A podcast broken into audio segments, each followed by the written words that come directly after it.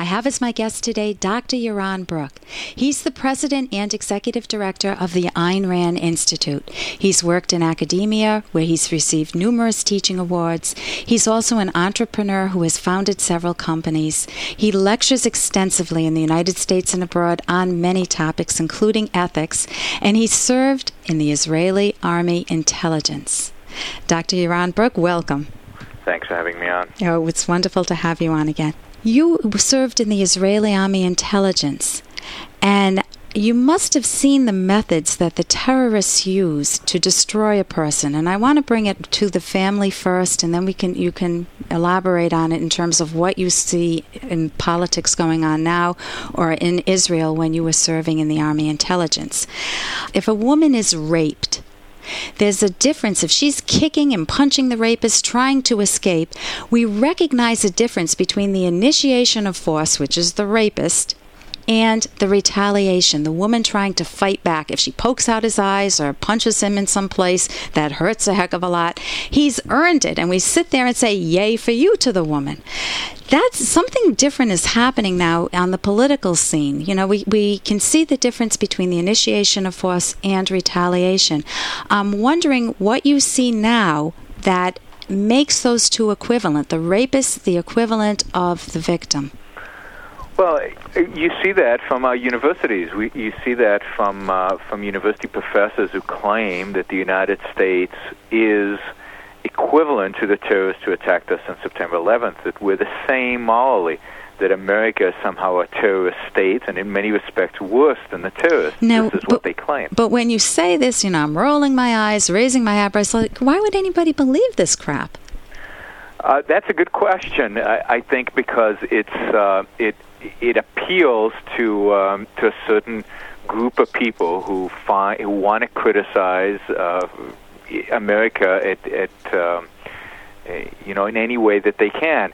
Uh, usually comes out from people who don't believe in our system, who don't believe in capitalism, who don't believe in freedom, who don't believe in individual rights, and to them um, the fact that we chose this particular system, this particular system of freedom, is the same as somebody else who chooses slavery, uh, chooses dictatorship, choose, chooses uh, uh, religious uh, theocracies. Because to them, there is no right or wrong. There is no truth and falsehood. They believe that reality is a flux that nothing nothing that you actually see really exists. You make it up as you but go I along. don't think I don't think anybody genuinely believes this. I think that's a cover up. I think that they're envious. Yeah, yeah, absolutely. I mean, uh, the psychological element that's driving them is envy, but you know, there are hundreds of years of philosoph- uh, philosophical writings trying to justify the fact that um, that there is no right or wrong, that everything's relative, and there is no real reality, that we just make it up as we go along. How People adopt tell- those philosophies for various psychological reasons. It's a great crutch to believe that you can create your own reality in your own mind, and you, you don't have to pay attention to laws of, of gravity and and uh, and the laws around you. Okay, so there there are many people. Uh, fortunately, they're not in the ma- majority in the United States. Otherwise, we would not be a civilized country.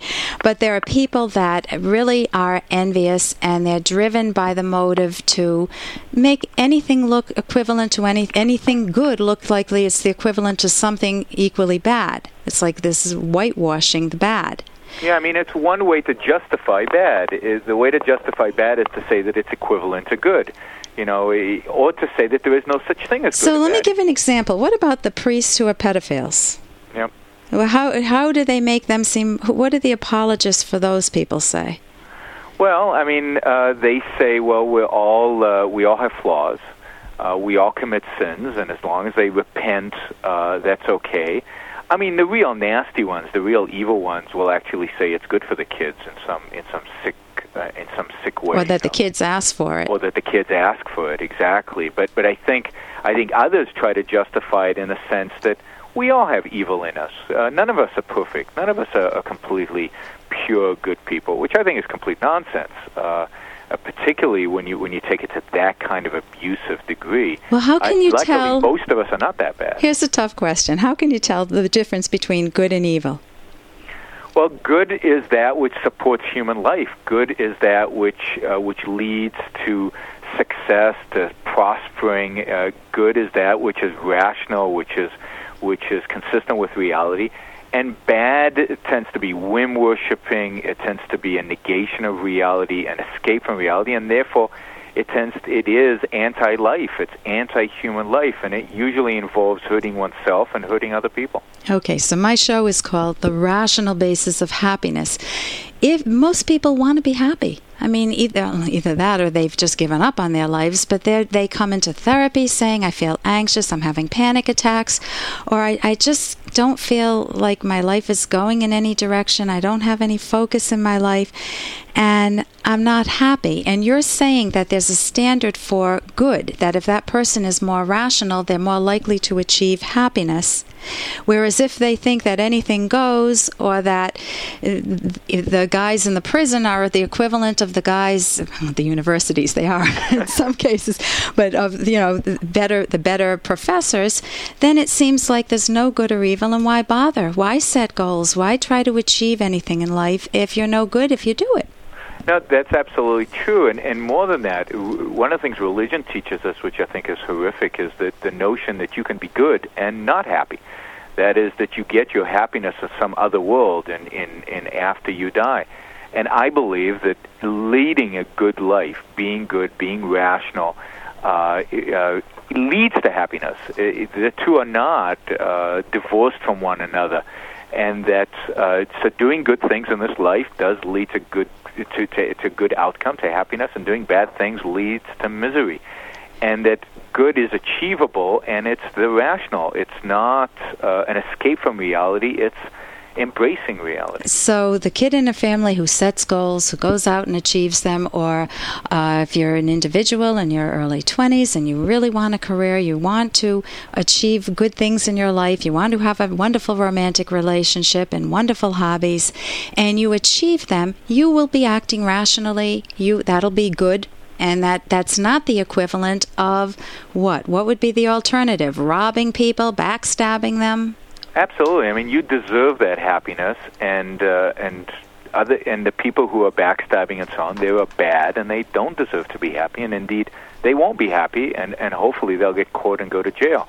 Uh, but there is reward and, and punishment for for good and bad behavior, psychological rewards and punishments, and existential rewards and punishments in reality. Okay, so if a guy has an affair and he when he has a very wonderful wife, not a, an awful, yeah. god awful one where you'd say good for you, then then you um, then he would feel very guilty, but he earned that guilt. He can't go to a therapist and say, Take away my guilt, because he created that for himself. Absolutely. He will so, suffer the consequence of his bad action. Okay. Well, I want to thank you so much for joining us today. With me today has been Dr. Yaron Brook, the president and executive director of the Ayn Rand Institute, and we've been talking about the fact that there that you need standards for good and bad in life, and you need them for your own personal happiness. Thank you so much for joining us today. Thank you. And the good you can take from that is think of your own life and ask yourself the question Am I leading a life that brings me rewards, that brings me happiness, or am I building up resentments? Every day I'm feeling more bitter towards my kids, my husband, my wife, my, my parents, my coworkers, and if you're building up resentments, you want to look and say, Am I living a duty bound life? Like, eh, I'm not living it my own life, I'm living for everybody else. I'm living in the shadow of everybody else. That's not going to bring you happiness. And you want to be able to reverse that, adopt the ideas that bring you much. Uh, much more self fulfillment. I'm Dr. Ellen Kenner, and my show is The Rational Basis of Happiness. Look forward to being with you again next week.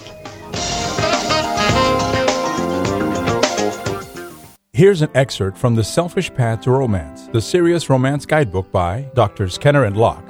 We believe that many, if not most, sex problems, in quotes, are not at root sex problems, but rather relationship problems. Typically, couples who enter therapy with sexual problems, in quotes, soon discover that underlying the tension or breakdown in the sexual relationship are a multitude of unresolved and often unidentified conflicts or resentments.